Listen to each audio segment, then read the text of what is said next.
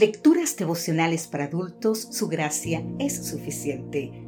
Cortesía del Departamento de Comunicaciones de la Iglesia Dentista del Séptimo Día Gascue en Santo Domingo, capital de la República Dominicana. En la voz de Sarat Arias. Hoy, 5 de abril, Sabiduría Humana versus Sabiduría Divina.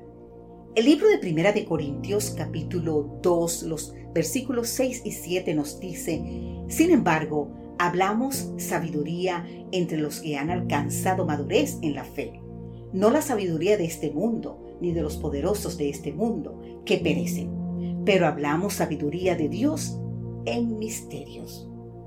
Un caballero de una cierta edad viajaba en tren leyendo un libro de tapas negras. A su lado, un joven universitario leía un libro de ciencias.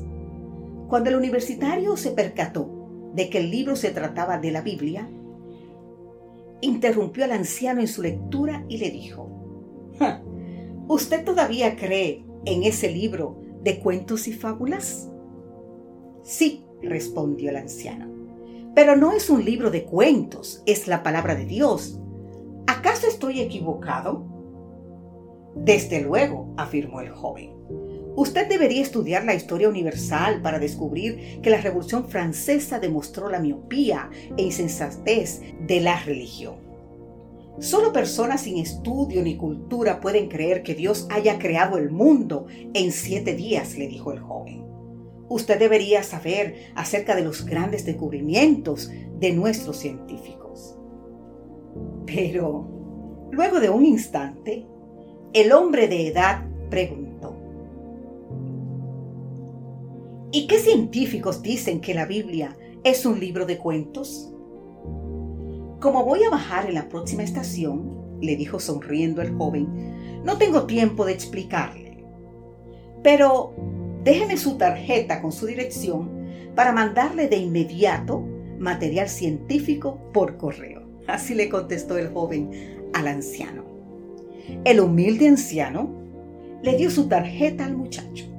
Ay, qué sorpresa, ¿eh? Cuando el muchacho leyó lo que allí decía, se apeó cabizbajo del tren. En la tarjeta decía lo siguiente.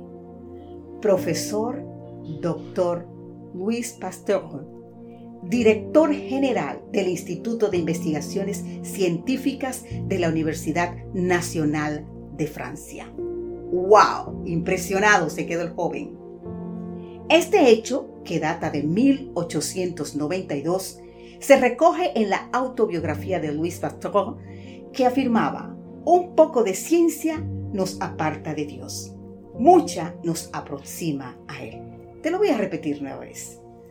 Un poco de ciencia nos aparta de Dios, mucha nos aproxima a Él.